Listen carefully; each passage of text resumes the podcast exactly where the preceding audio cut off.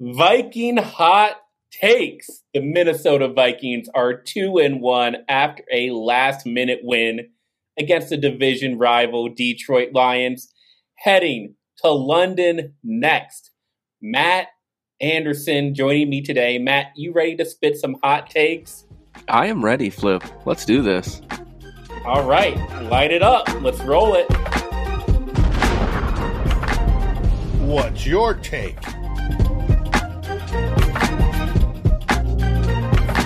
Let's go a Viking on Viking Hot Takes.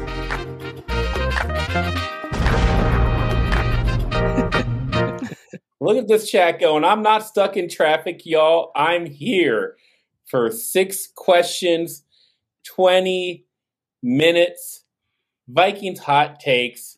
Matt, this is going to move fast. So if you have any comments not related to the questions, this is your chance. You know, I, am just excited. I, I'm I'm usually not on this side. I'm hosting uh, the show on Wednesdays, so uh, I'll be ready to move with you, Flip. I'll follow you step for step.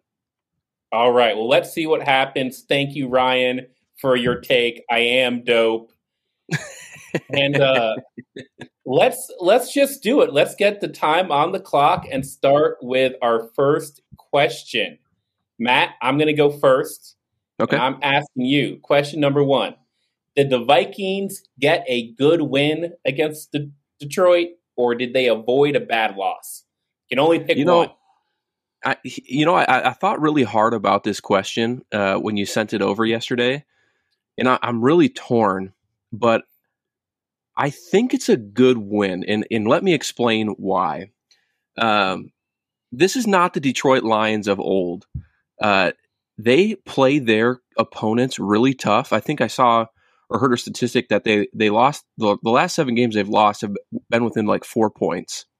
So this is not like the Detroit Lions that we're used to. They're going to play us pretty hard. Um, and so I do think people expected us to win, but knowing where this team is today, I don't really think that it would have been considered a bad loss, um, especially because I think expectations are probably a little bit too high on the Vikings if, if you have a realistic, you know, view of what's going to happen this season.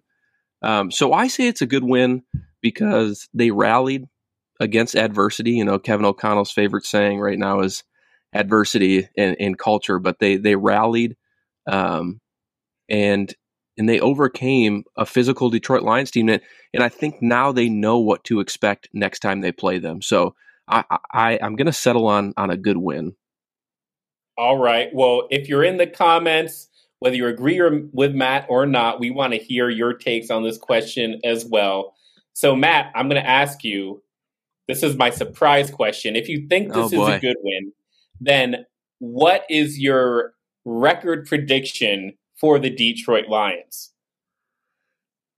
You know, I think they probably finish around 500. Um, okay, eight and nine or nine it, and eight. Yeah, yeah, in in that range. Um, maybe give or take a few games.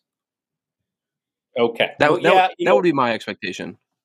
I agree with that. I think what pushes it to the good win category for me is that the defense, you know, the Vikings defense by any means is not great, but they're 25th in DVOA, but they really found a way just to do enough to hold Detroit to 24 points after a pretty rough start to that game. And 24 points is the least amount of points that the Lions have scored in their first three games this season.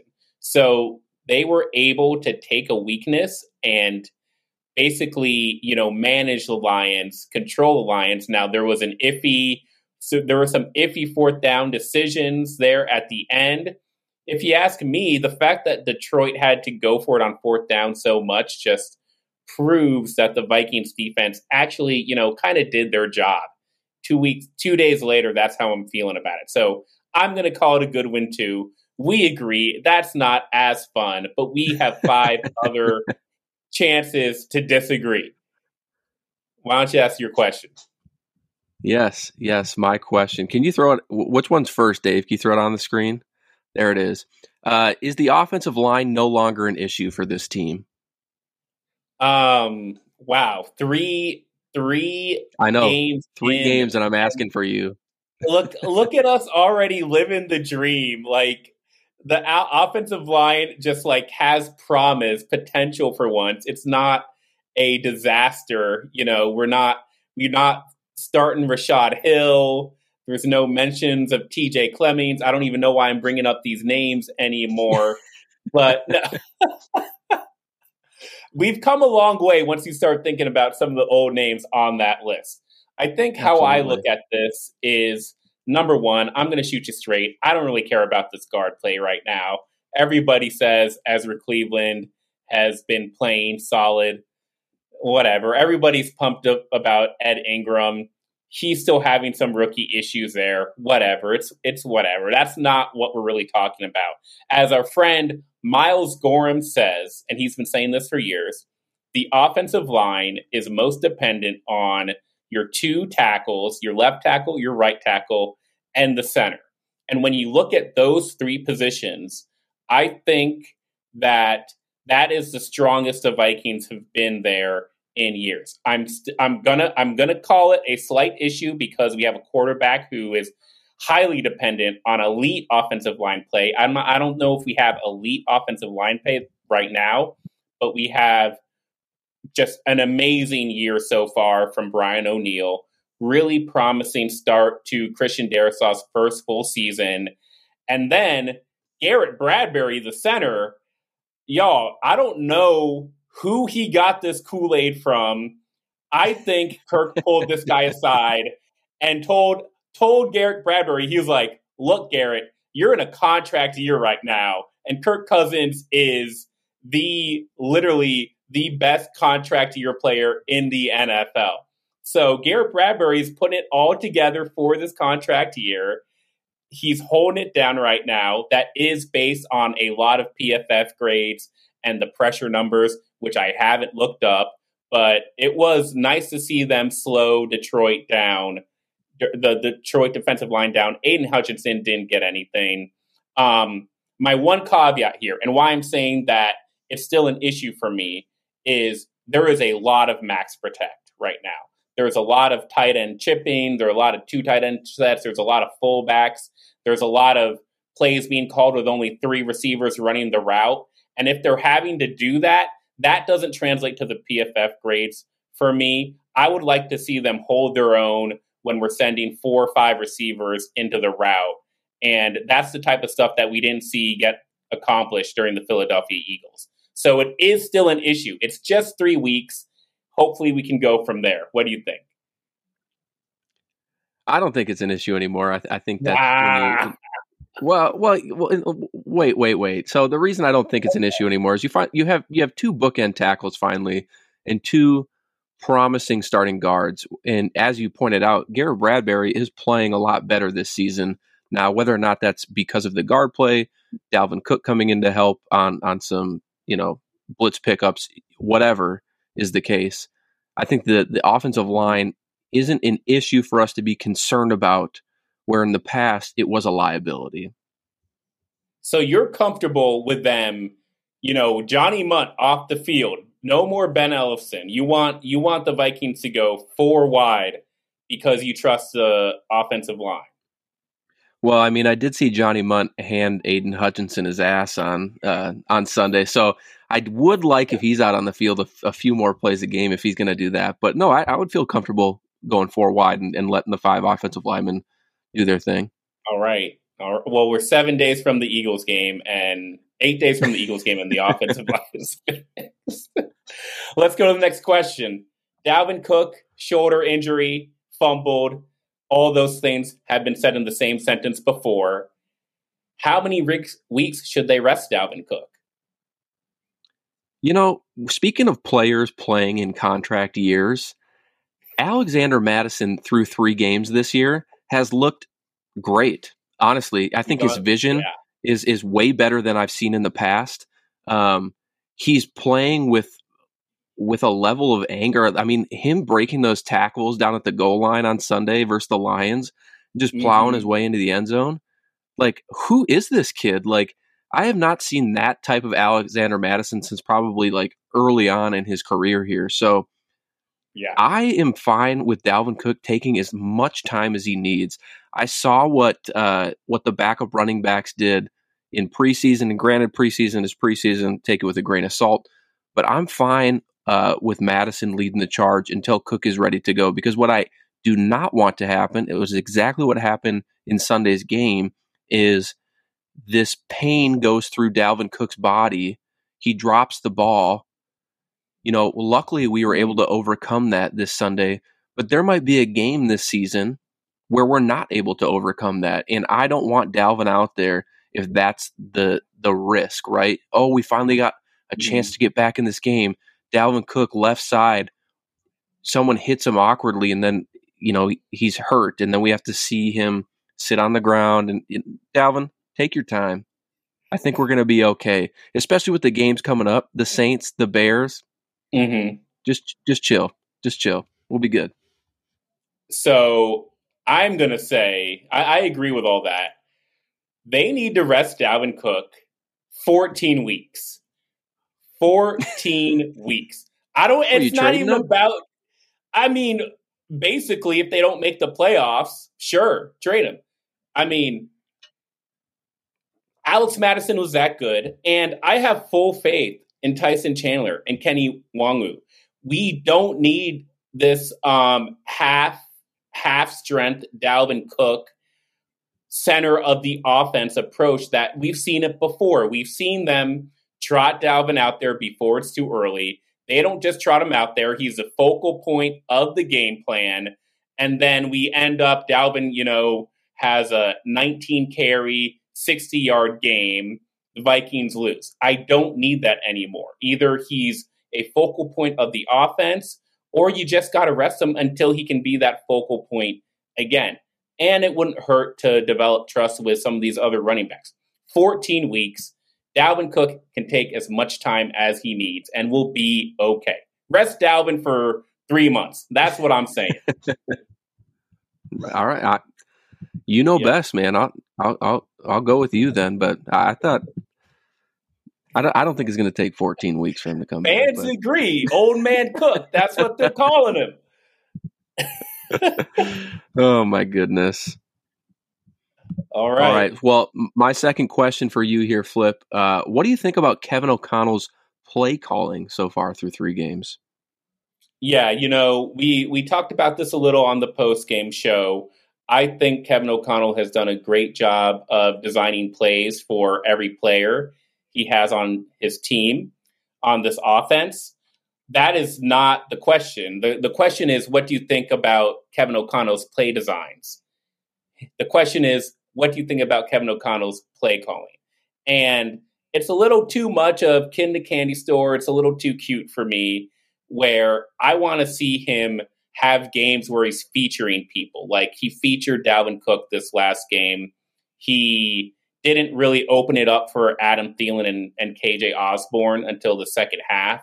So I would like to see him figure out, you know, look at a defense during the week, figure out a game plan and figure out which of his weapons should be primary attackers for that week. And I still haven't seen that yet. It looks like we have pretty much the same game plan or the same play calling for all three games. The only exception was in week two, where he decided that he didn't want to run the ball anymore. But now that Dalvin Cook is out, you know, I want, again, I want to see, I want to know by the second quarter who this game plan is featuring every week from here on out. I, so I'd give him like a B minus. Okay, I think that's a fair yeah. a fair grade thus yeah. far. Yeah. What about you? Um, you know, I, I think it's been okay. I think I think I mentioned this on Sunday too. Fans need to just kind of realize that Kevin O'Connell is working through through this, you know, as a first time uh, play caller himself. So there's going to be some kinks for sure that he's got to got to figure out. I think the Eagles game was a perfect example of it. That's um, not, that's not what they told us. That's not what they told us.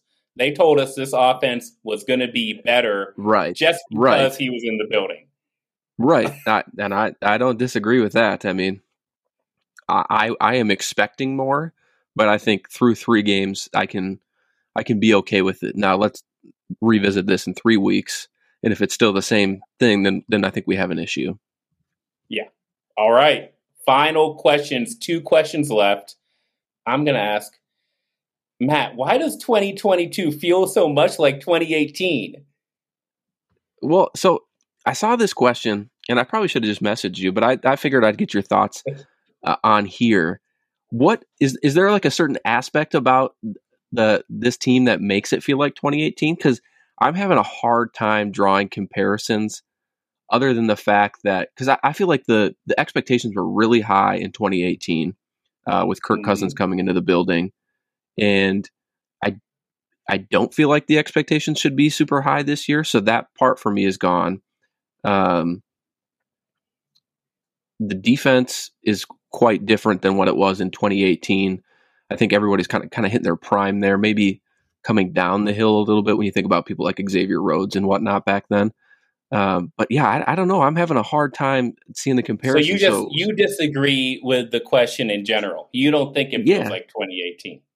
Yeah. So here's my. Re- yeah, go ahead. Here's here's why I feel think it feels like 2018. Uh, the defense is overrated.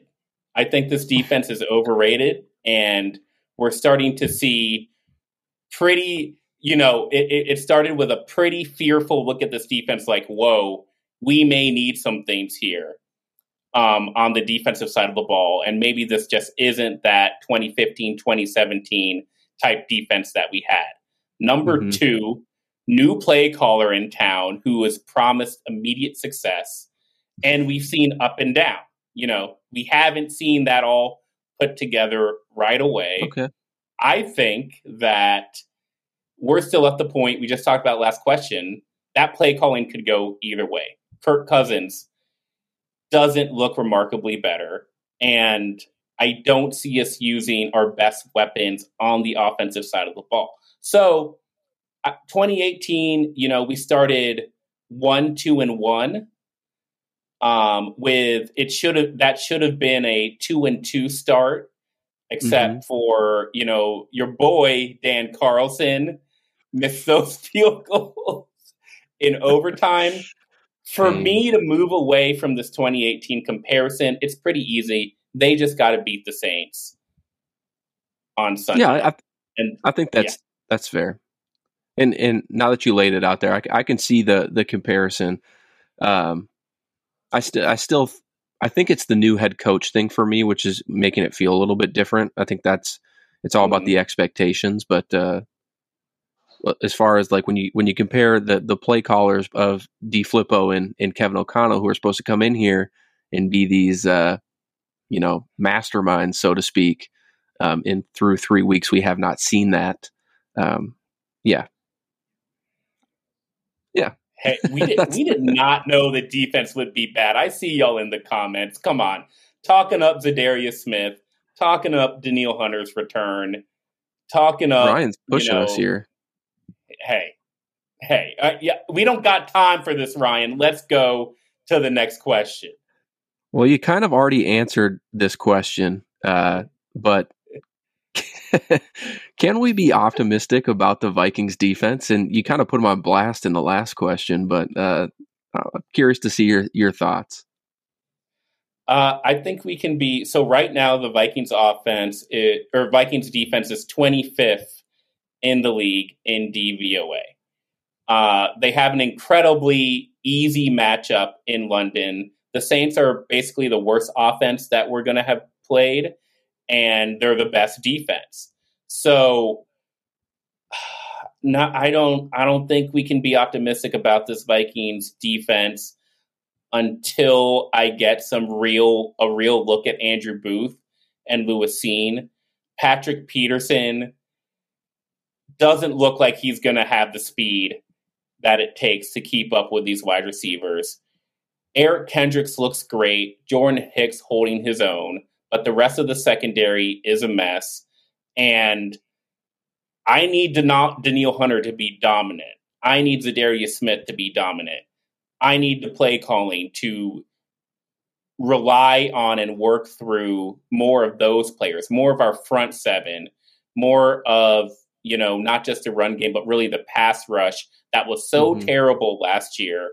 And everybody said, look, it's because Danielle Hunter was out. It's because we had DJ Wonnum and Everson Griffen for one game and just scrubs at defensive line. Well, now we have premium players and we still have the same results. Jared Goff, clean pockets all day. Jalen Hurts, clean pockets. We got medium, medium to average quarterbacks completing 80% of their passes through three quarters. So, so what's going to happen when we're going against, you know, uh, non-pouty Aaron Rodgers? What's going to happen when we're going against Tua in that Miami Dolphins offense? They're on the schedule. Josh Allen is on the schedule. We've got a lot of actual quarterbacks to play, and I'm worried. I'm going to go into those games scared. I'm not going to go into those games optimistic like we're going to be able to shut those guys down. We can't be optimistic. I, I, I, agree with you. I think uh, when you take a look here at at, at the, the Vikings defense, what scares me the most is the the lack of speed on that team or on that side of the ball. Um, they're getting roasted in, in a lot of you know one on one matchups with the wide receivers. So I think there's potential, uh, but Danielle Hunter and Darius Smith definitely for me need to step up. So optimistic, no. Serviceable, probably.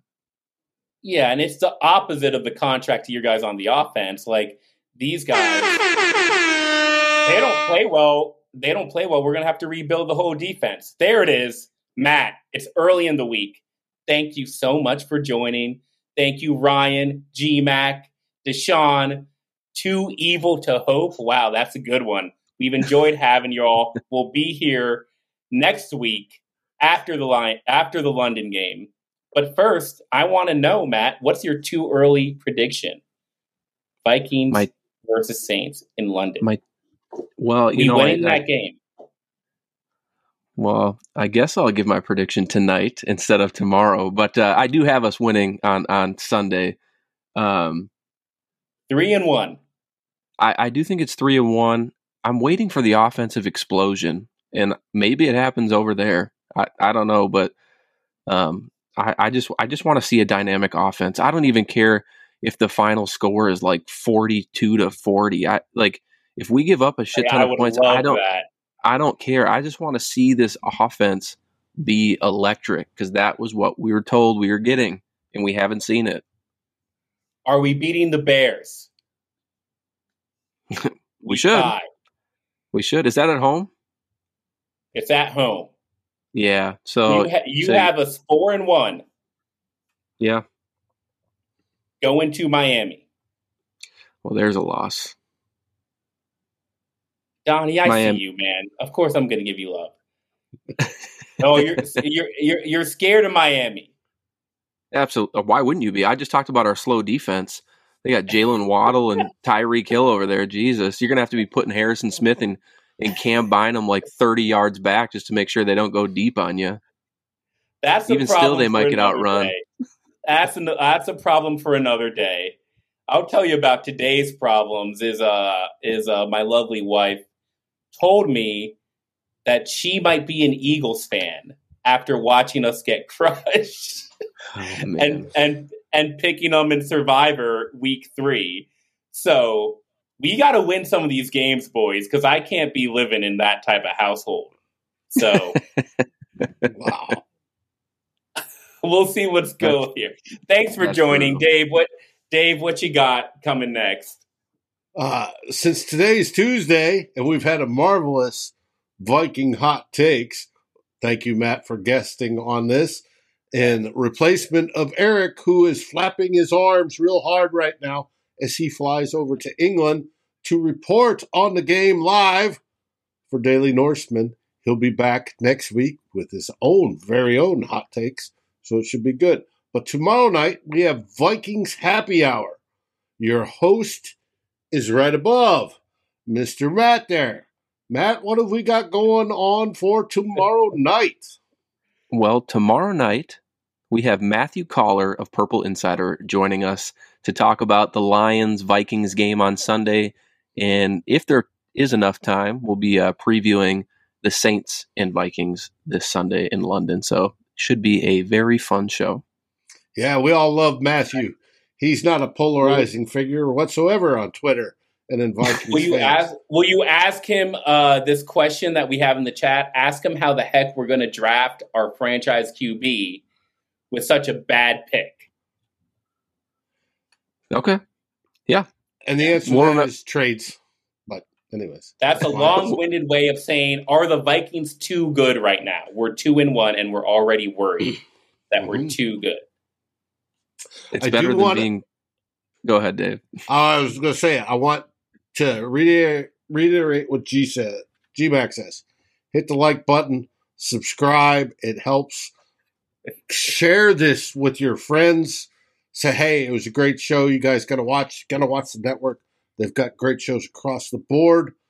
Whether it be Monday with Tyler, Tuesday with Flip, and usually Eric, Wednesday with Matt and Ryan, and whoever they have on. Miles is every other week. You have a good time. They have guests.